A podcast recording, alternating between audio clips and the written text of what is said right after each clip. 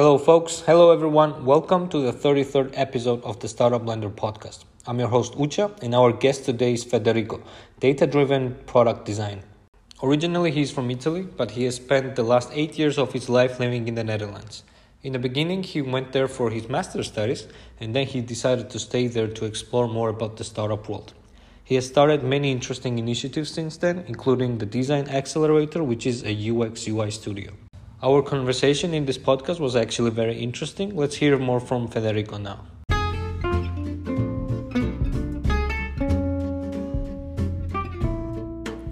Welcome, everybody, to the Startup Blender, the podcast about startup life and some other stuff.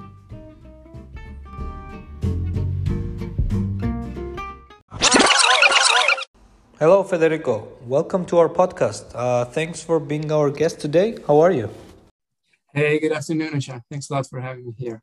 I'm doing great, thanks. Quite excited about the, the interview we're having. But I have to say, yeah, before we start, you said from Italy who lives in the Netherlands. Actually, now I would just say uh, from the Netherlands, actually. It's eight years now. As, uh, yeah, wow. As I will probably uh, tell you more in the conversation we're having today.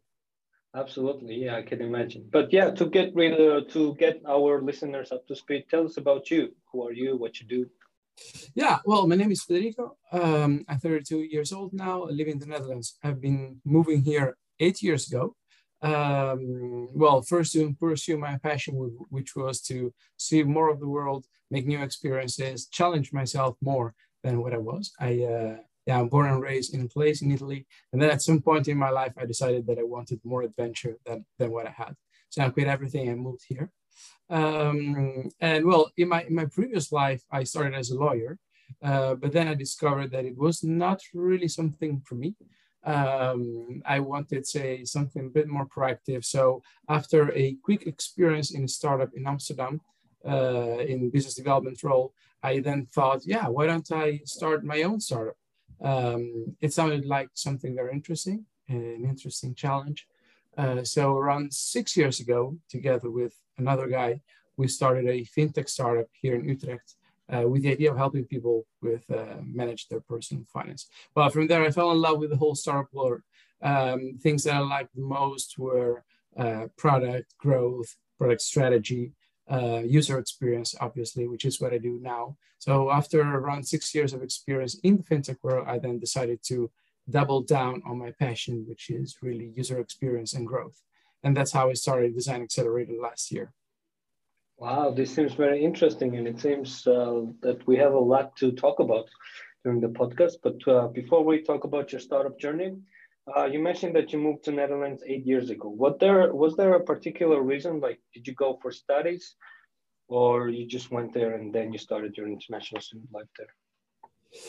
Well, um, it's a bit like when you do, let's say, customer interviews, right? So there is always the surface, which is what you see, and then when you dive deeper, you see that there is always something behind. Uh, if you would have asked me uh, when I moved here, I would have said, "Yeah, I'm coming here for for my master. Came here to study." Uh, but actually, it took me a couple of years to realize that the, the say the deeper need behind that was really what I told you before um, yeah, the, the, the, desire to start something new, a new adventure, new challenges. And that's really what motivated me. Very nice. Uh, and yeah, speaking of that, tell us about your international student life in the Netherlands. How was it? I guess you did two uh, years. Yeah, well, it was one year, uh, but I can tell you for sure that I made it count as two. well, try, try, to imagine that you, you started working, as it was my case when I was in Italy, and then when I moved here, I quit my job and then I had an extra ticket for a year as a student. So um, yeah, what you realize is that, you know, um, I've been I've been doing some someone doing everything always very fast in my life. And so when I decided to stop to get my second master, actually, um, so to move here and study again, I thought like, yeah, okay, well, I know that I have so many years of my life to be uh, let's say, a brilliant and dedicated professional, uh, nothing would change if I take one year off and I really fool my student life to the max. So I wasn't focusing so much on having, let's say, the highest grades, uh, but definitely to enjoy my, my student life here in Utrecht. And then, yeah, it's probably the best year of my life as I as I can remember. Nice. Uh, were yeah. there like uh, I know that Netherlands is a country for students that is really well known for outside the school activities. Like there are a lot of student organizations, initiatives popping up. Were you part of any of this? Yeah, I was part of one. I was part of ESN, which has been also a brilliant network. Um, You're an ESN so, too? Yeah. Me too. Yeah, I'm, you too. Uh, I'm a big part of ESN. That's I, brilliant. I, have been in ESN for the past five years. I used to be. We didn't know that before and... starting this. Yeah, that's cool. Okay, where have you been to in your experience? Absolutely wonderful, actually. I stuff that I learned in ESN, then I applied to the startup oh. world, and uh, um, yeah, everything so that funny. ended up. But ESN has been such a big part of my international student life too, and I guess to oh, millions amazing. of other people. Yeah.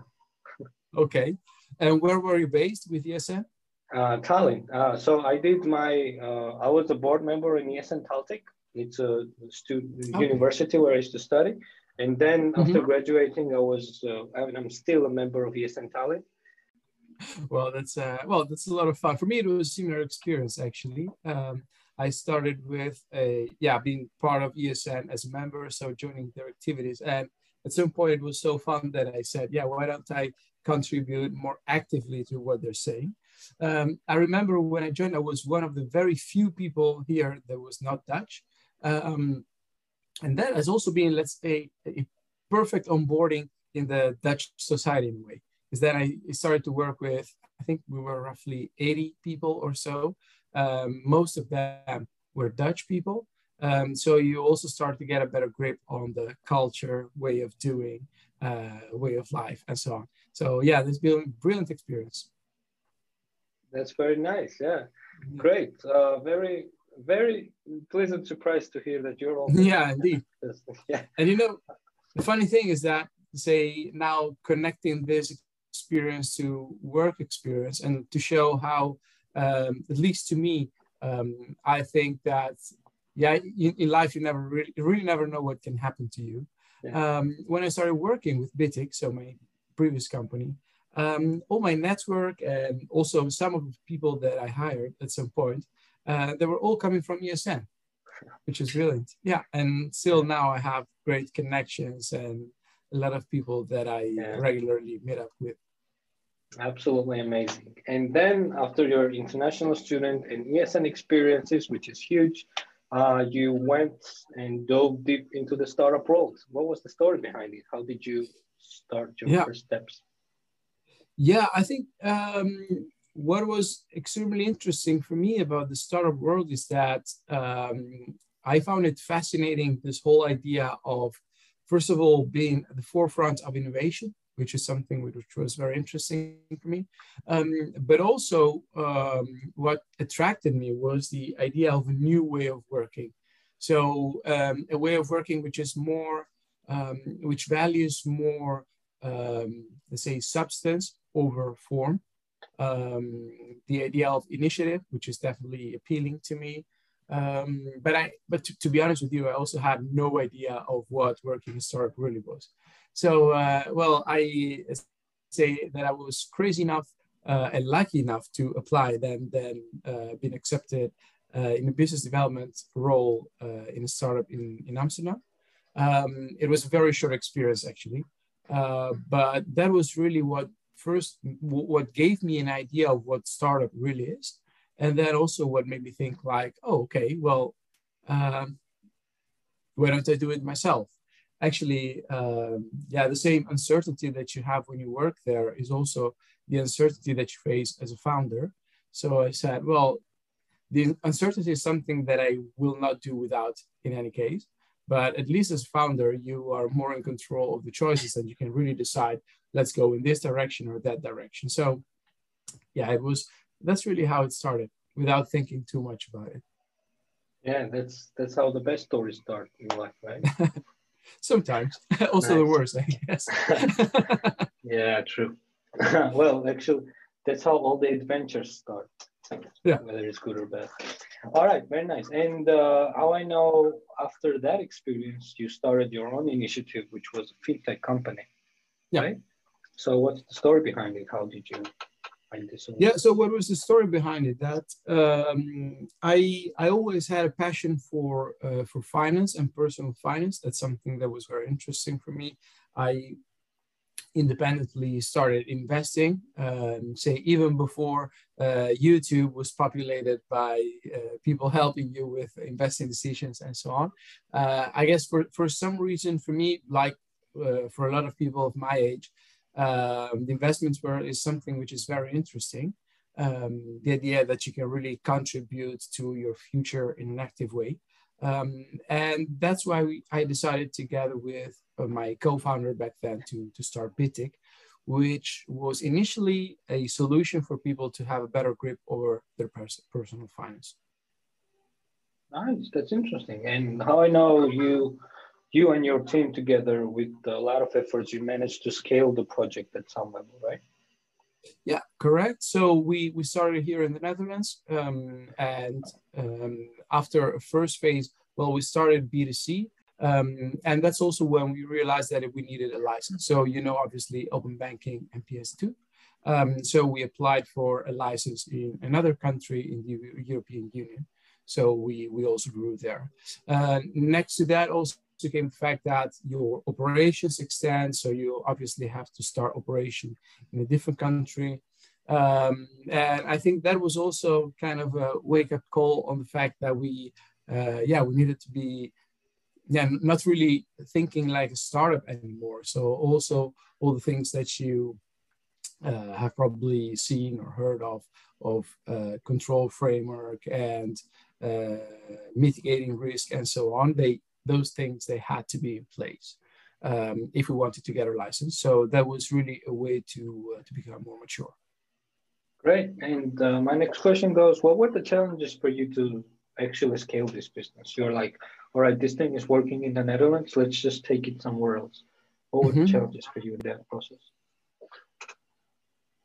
Well, um, I think that uh, in order to scale, what you need to have is also a system that supports that.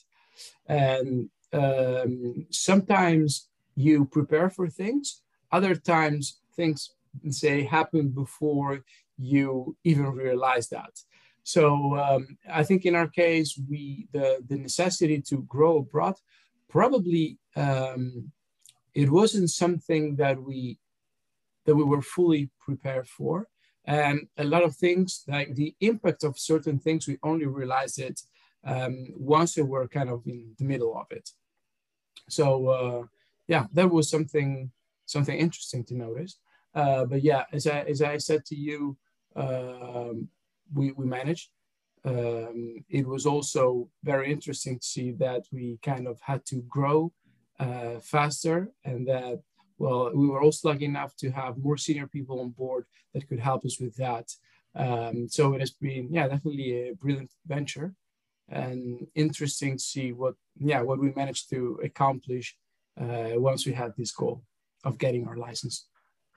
That's very interesting, actually.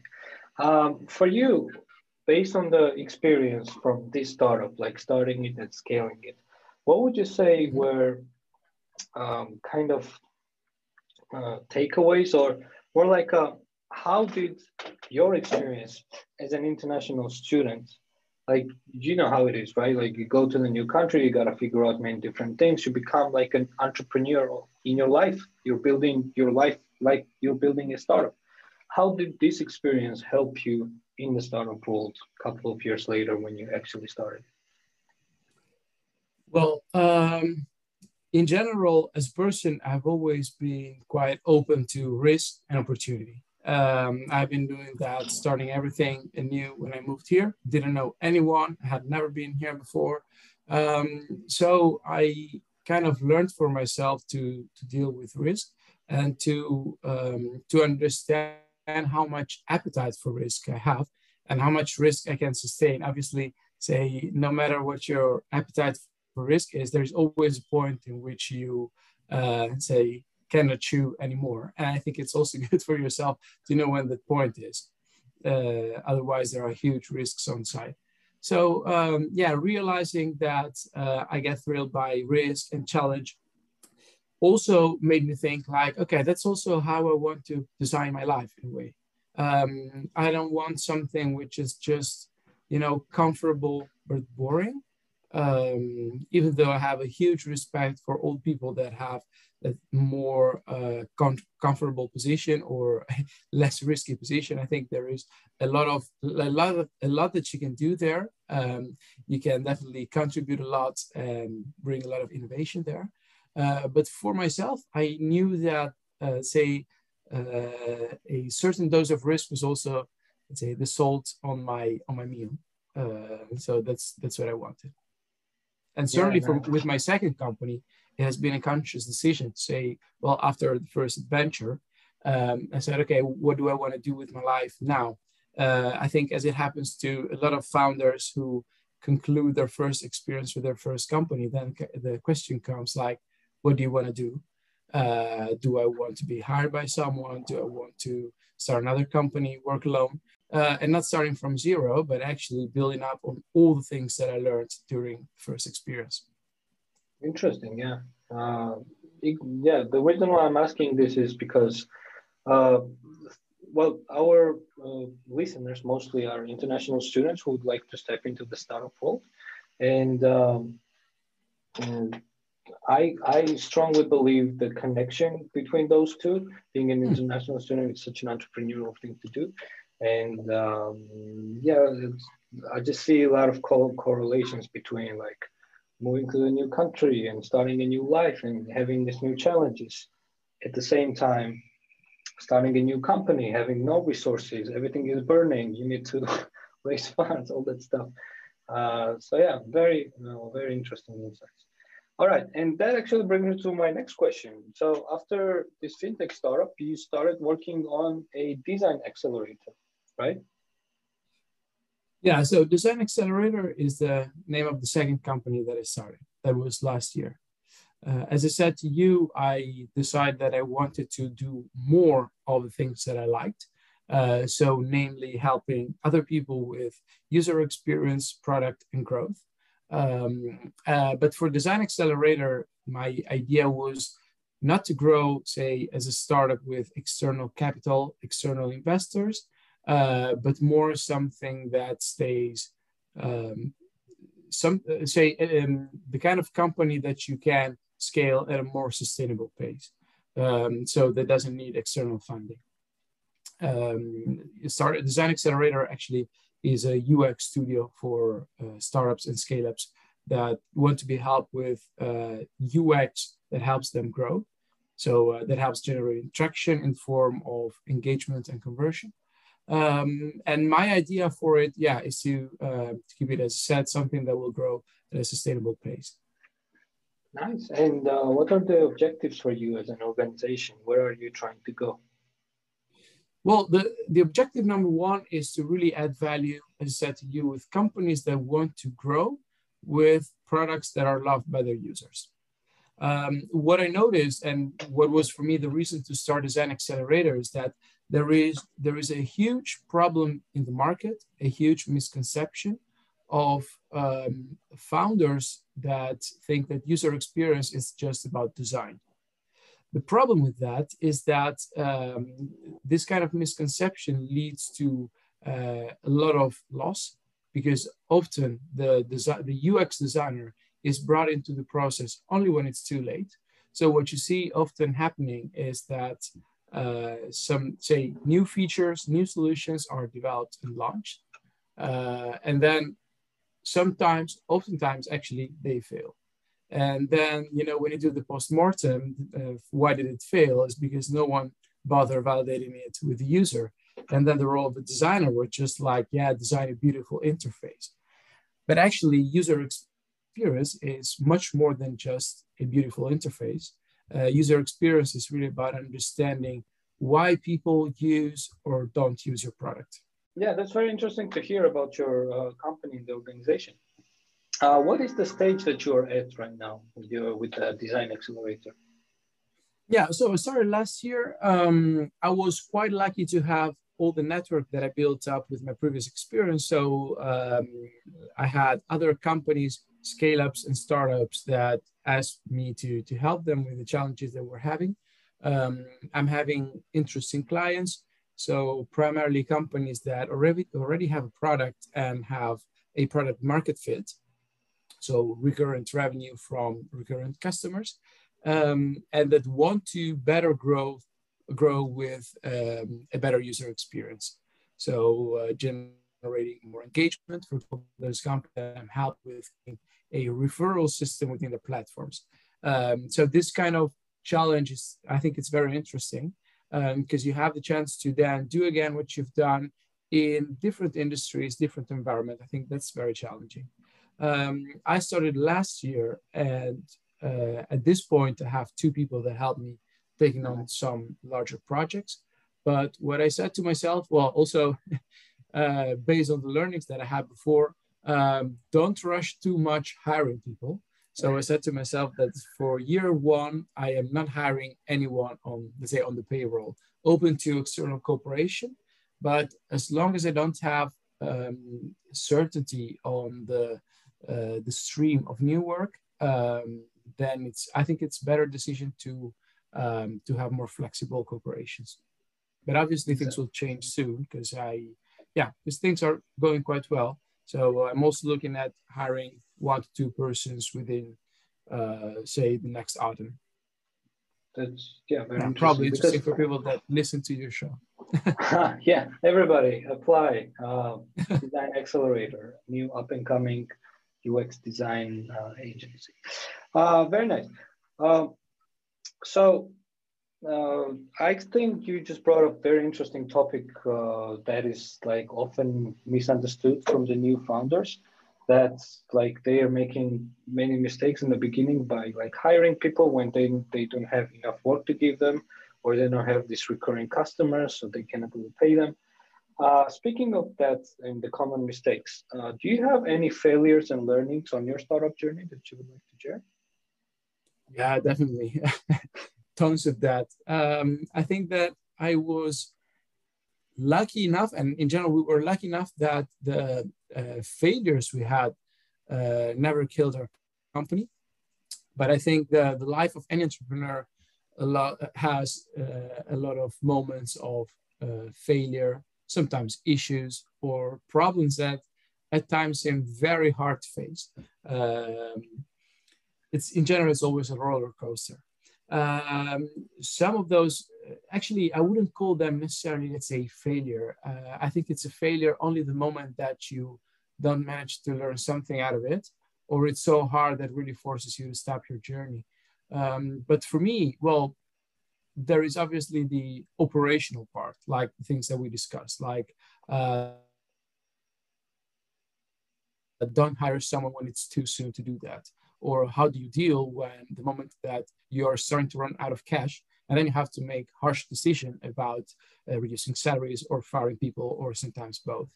Um, there is also the other part that is more like on team part and values uh, for example one of the mistakes that i've done is not to understand or ask myself what was the importance of values from day one um, when i started my first journey i was all about well, I just like to get things done.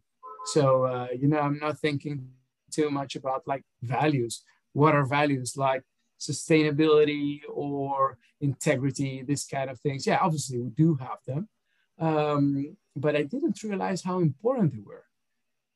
Um, I was, yeah, just out of university. So um, for me, the question was more, yeah, probably I was just trying to find my way into the world and how to do that was less relevant.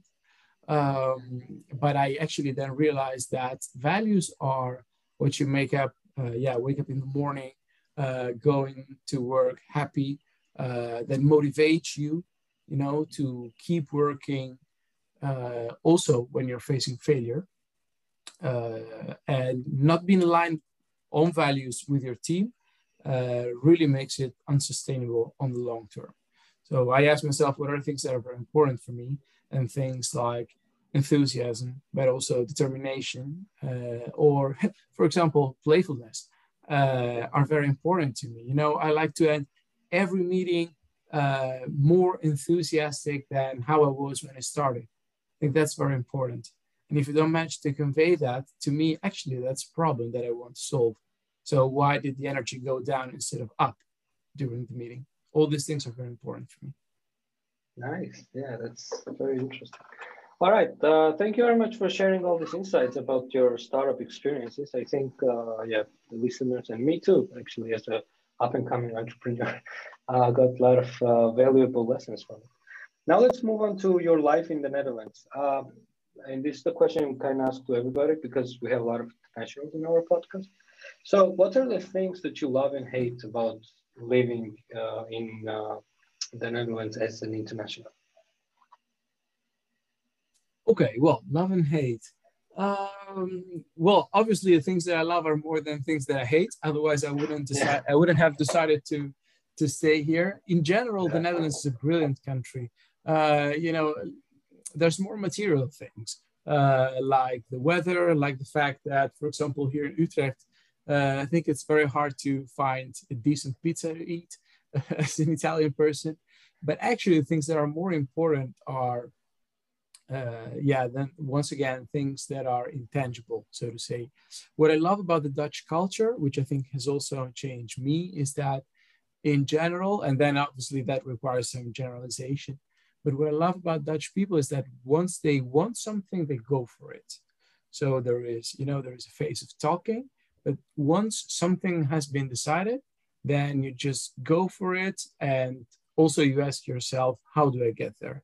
And that's a mindset and a way of working that I notice is also important when you work. So often things always come with a plan. And when you do something, there is also the question of, okay, what's coming next? So you, you, never have that sense of things are not determined and then you do something and then you don't know what's the, the next step, which I think it's very important to succeed. Nice. Yeah, yeah, I think uh, I think so too. Uh, this mindset of like just going for it helps Dutch people to become what they are, uh, yeah. and I really appreciate that. All right, and finally, uh, I would like to ask you a question that is um, very, I think, valuable to our listeners for the people who want to get into the startup field. Uh, so, you as an experienced uh, entrepreneur with the huge plans with your companies, uh, what would you say? What's your advice to everybody that wants to start their startup journey and don't know how to get in? Mm-hmm. Um, well, the first advice is just to start. Uh, I've been talking to a lot of entrepreneurs that uh, didn't think that was the right time for them, or they still had to get some experience. I think there is no better experience than the one you can collect um, on your skin, let's say, when every choice you make uh, has a direct impact on yourself, on what you earn or don't earn at the end of the month. Um, but the say connected to this, there is something probably let's say less cliche, uh, which is actually there is not a unique way of being an entrepreneur. A lot of people often think I don't have the personality to be an entrepreneur, but also when you compare say successful entrepreneurs from around the world, you notice that there is not a unique way of being an entrepreneur. So first of all, understand how you are and what are things that you need to be successful. Um, but also don't compare yourself to, I don't know, the Steve Jobs or Elon Musk of this world.